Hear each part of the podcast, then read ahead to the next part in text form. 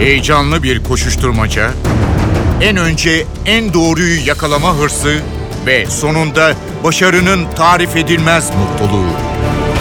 Manşetlerin perde arkası, habercilerin bilinmeyen öyküleri muhabirden de. Muhabirden şimdi başlıyor.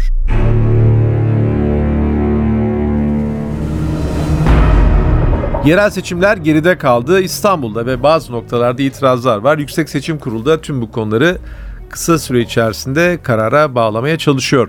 Seçimler gazeteciler için her zaman yoğun bir çalışma temposu demek. Tüm Türkiye ilgilendiren önemli bir gelişme olduğu için, siyasi bir gelişme olduğu için gazeteciler de farklı bir çalışma temposu içerisine girerler. Seçimlerle beraber siyasi partiler her zaman her seçimde yepyeni propaganda ve tanıtım yöntemleri bulurlar. Bu yıl neler oldu? Yerel seçimleri diğer seçimlerden farklı kılan unsurlar var mı? Tüm bu konuları NTV muhabiri Yağız Şenkal'la konuşacağız. Muhabirden başlıyor. Ben Kemal Yurteli.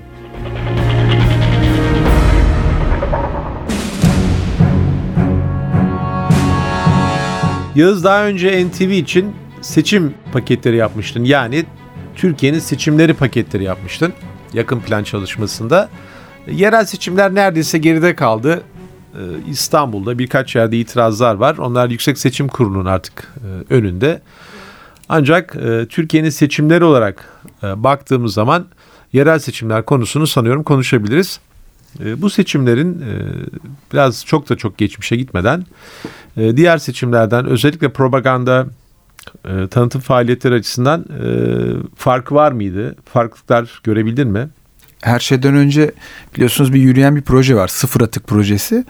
Bununla alakalı da Cumhurbaşkanı Erdoğan seçimlerden önce bu sıfır atık projesi kapsamında biz sokakları bayraklarla donatmayacağız. Yani çok kısıtlı bir şekilde sadece parti il başkanlıklarının önlerinde bu işlemi yapacağız ve müzikten de gürültü kirliliğinden de kurtulacağız demişti. Buna esasında büyük oranda uyulduğunu gördük biz AK Partililer tarafından. E, benim bulunduğum yer, benim yaşadığım yer küçük çekmece. Ee, ben başka partilerin araçlarının zaman zaman dolaştığına şahit oldum ama eski seçimlere nazaran hem böyle parti bayrakları anlamında hem de gürültü kirliliği anlamında çok daha sakin bir e, seçim geçirdiğimizi söyleyebiliriz. Artık o dolaşan arabaların sayısının, müzik çalarak dolaşan arabaların sayısının azaldığını, hemen her yerde gördüğümüz israf diye de değerlendirebileceğimiz çok büyük bir ekonomi esasında o bayrakların, sloganların, e, posterlerinde biraz azaldığını gördük. İstanbul geneline bakarsak Anadolu'da tam durum ne buna hakim değilim ama İstanbul geneline baktığımızda genelde adaylar belediyenin reklam panolarını tercih ettiler ilan olarak. E, bunlar da etkiliydi. Tabii partilerin çok sayıda temsilcilikleri var. Sadece il başkanlıkları olarak bakmayalım. Onların çevresine bazı bayraklar asmışlardı ama e, bu sene özellikle televizyon reklamlarının çok ciddi seviyeye geldiğini gördük.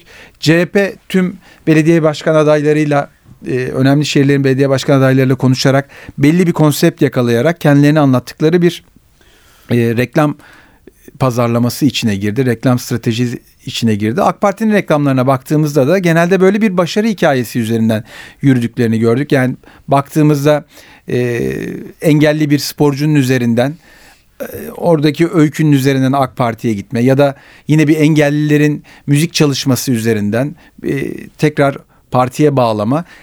Baktığımızda reklam olarak hep olumlu mesajların önde gittiğini gördük. Seçmene bir daha iyi hayatı vaat eden, olumlu, pes pembe diyelim, güneşli günleri vaat eden bir reklam çalışması gördük ama meydanlara baktığımızda bunun tam tersiydi. Çünkü meydanlarda gerçekten sert bir dil vardı. Yaz benim dikkatimi çeken bir konu var. Belki sen de e, bunun üzerinde yorum yapmak isteyebilirsin. E, kitle iletişim araçlarının kullanılmasıyla siyasiler çok e, iç içe çalışıyorlar. Özellikle seçim dönemlerinde. İşte geçmişe bakarsak belki sadece gazeteler çok yoğun kullanılıyordu. Gazete reklamları. Sonra radyo. Meydanlar her zaman önemliydi. Bu kez ben sosyal medyayı çok zengin gördüm. Yani e, adayların e, örneğin YouTube'da izlediğin her videonun arasında bir e, adayın çıkıp bir takım açıklamalar yaptığını, geçmişte bir takım e, yapılan açıklamaların gündeme getirildiğini gördüm.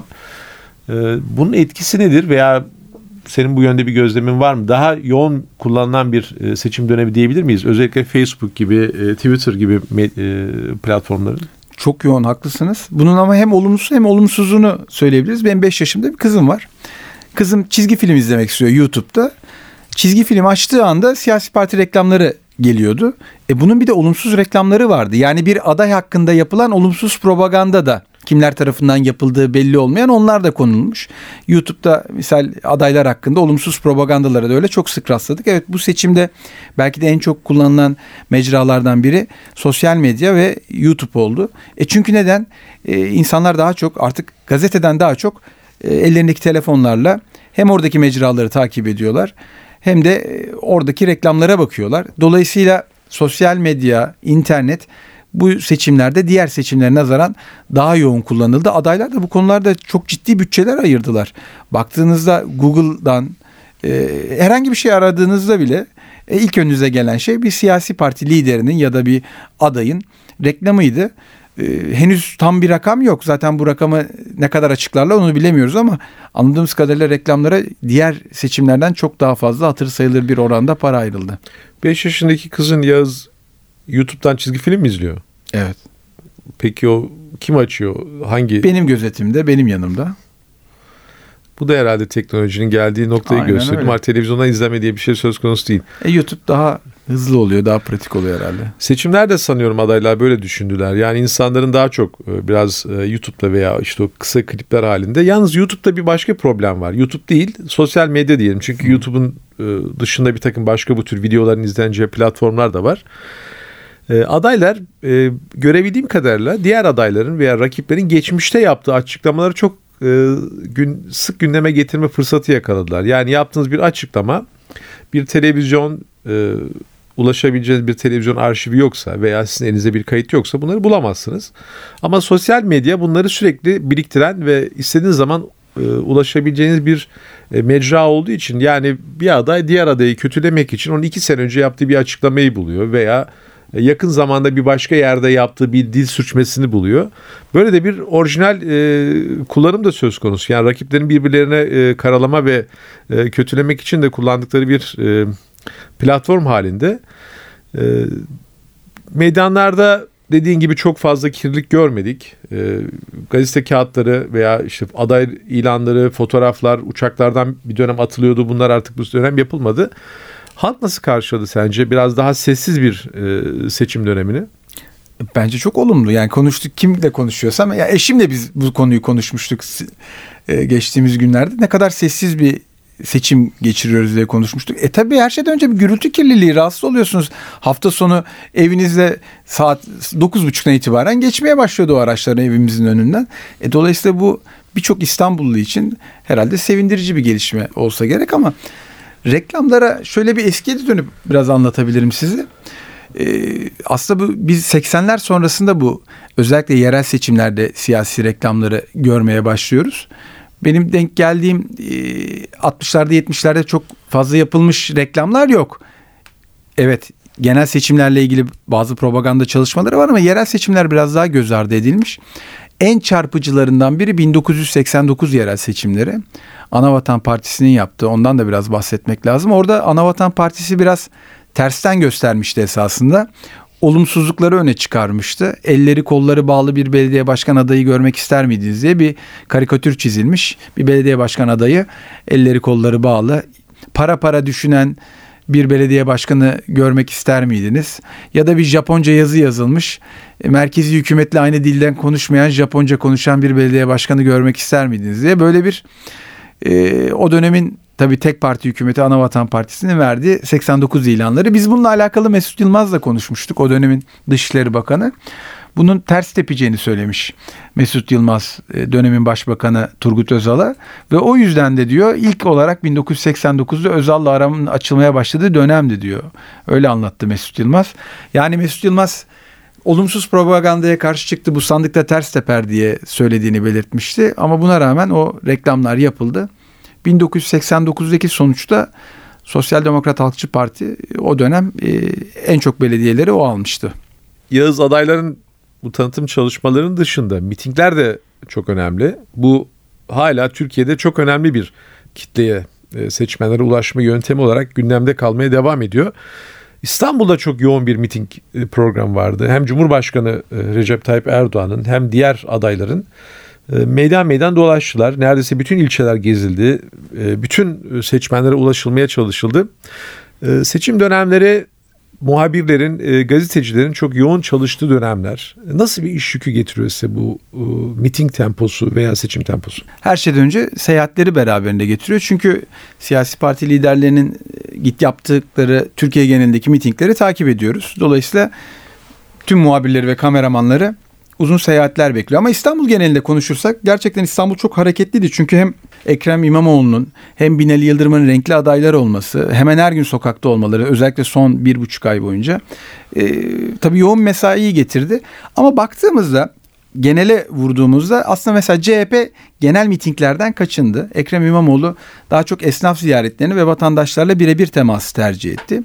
Binali Yıldırım da keza sivil toplum örgütleriyle bir araya geldi ama baktığımızda son dönemde özellikle seçimden iki gün önce Cumhurbaşkanı Erdoğan Cuma günü 8 miting yaptı İstanbul'un farklı ilçelerinde. Ama Ertesi her zaman günde, böyle yapıyor galiba değil mi? Bütün seçimlerde İstanbul'u en sona saklıyor ve İstanbul'un neredeyse e, her tarafını geziyor. Aynen öyle ama bu sefer rekor kırdı. Kendi rekorlarını kırdılar. Hiçbir günde 8 miting yapmamıştı. O seçimden önceki cuma günü 8 ilçeyi dolaştı. Ardı, ertesi günde, cumartesi günde 6 ilçeyi dolaştı. Yani kendi rekorunu kırdı. E bunu nasıl oluyor? Tabii e, hazırlıkları var öncesinde. Her yere ayrı canlı yayın ekipleri gidiyor. Her, her yere ayrı e, polis ekipleri gidiyor, güvenlik ekipleri gidiyor. Hep üçer dörder atlaya atlaya gidiyor esasında. Yoğun bir tempo ama CHP'ye baktığımızda ise CHP büyük bir İstanbul mitingi yapmadı. Onlar biraz daha birebir teması tercih ettiler. E sonuçta da zaten e, çok kafa kafaya çıktı oylar gördük. Bu seçimde başka bir durum söz konusu. Büyük çekmecede e, muhtelif itirazlar var. Yılbaşında da Ocak ayında da sanıyorum orada itirazlar olmuş. E, bu defa e, AK Parti'nin özellikle gündeme getirmesiyle e, polis e, seçmen kayıtlarını yoklamaya başladı. Tabii bu iki e, bakış açısı da var. Birincisi e, itirazların tamamen giderilmesi için e, çok teferruatlı bir araştırma iyi olacak diyenler de var. Bir başka kesime göre insanların kapılarına polisin gitmesi onları tedirgin ediyor. Farklı yorumlara e, sebebiyet veriyor. Belki bir üçüncü yorum da olabilir. E, böyle seçmen kaydırmak veya hayali seçmen yaratmak da belki artık daha zor olacak. Çünkü polis bir bakıyorsun çıkıp da gelip yani hakikaten burada birisi var mı diye bakıyor. E, sen büyük çekmecede bu gelişmeleri takip ettin. Bu yeni bir durum yani bir polisin e, seçmen kayıtlarını tek tek adresleri gezerek yoklaması. Nasıl bir hava vardı ilçede? Ben perşembe günü oradaydım. Aslında pazar günü e, Büyükçekmece'deki seçim tartışmaları gündeme geldi. AK Parti tarafına Ali İhsan Yavuz ilk o dile getirdi. Konu şu 18 Ocak'ta Büyükçekmece Nüfus Müdürlüğü'nde görevli ki belediyeden oraya geçici görevle gönderilmiş bir memur üzerinden bir yolsuzluk yapıldığı iddiası var. Sahte seçmen iddiası var.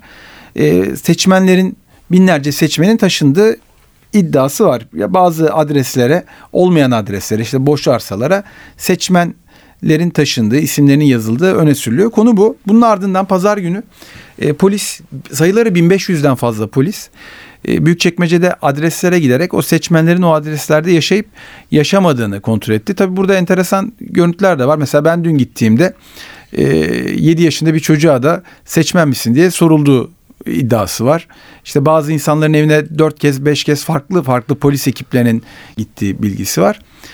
Konu esasında 18 Ocak'ta ortaya çıkmış ve biliyorsunuz 31 Ocak'ta da seçmen listeleri kesinleşti. Burada hem CHP hem de AK Parti aslında itirazda bulunmuşlar ve 745 seçmenin kaydının dondurulduğu bilgisi var ve ardından da YSK bu seçmen listelerini onaylıyor. Ve sonrasında da iki buçuk aylık bir süreç var ve seçimlere gidiyoruz. Seçimler bittikten bir, ay, bir hafta sonra da AK Parti Büyükçekmece'deki sahte seçmen iddiasını gündeme getirdi. Şimdi pazar günü başlamıştı oradaki süreç. Ee, konuştuğumuz Büyükçekmece'liler tedirgindi. Çünkü evinize polis geliyor. E, bir kere de değil işte birbirinden habersiz anladığımız kadarıyla dört kez farklı farklı polisler geliyor. Bu bir tedirginliğe yol açmış. CHP'nin de iddiası var. Yani AK Parti se- sahte seçmen iddiasında bulunuyor. CHP de aynı şekilde e, AK Partilileri suçluyor. Orada da bir sahte seçmen iddiası var. Ya karşılıklı bu iddialarla işte son sözü Yüksek Seçim Kurulu söyleyecek.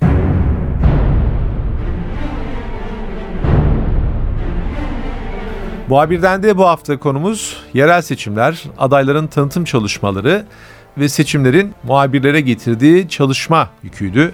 Ben Kemal Yurteri, muhabirden de yeniden görüşmek üzere, hoşçakalın. Haber için değil de haberin hikayesi için şimdi onlara kulak verme zamanı.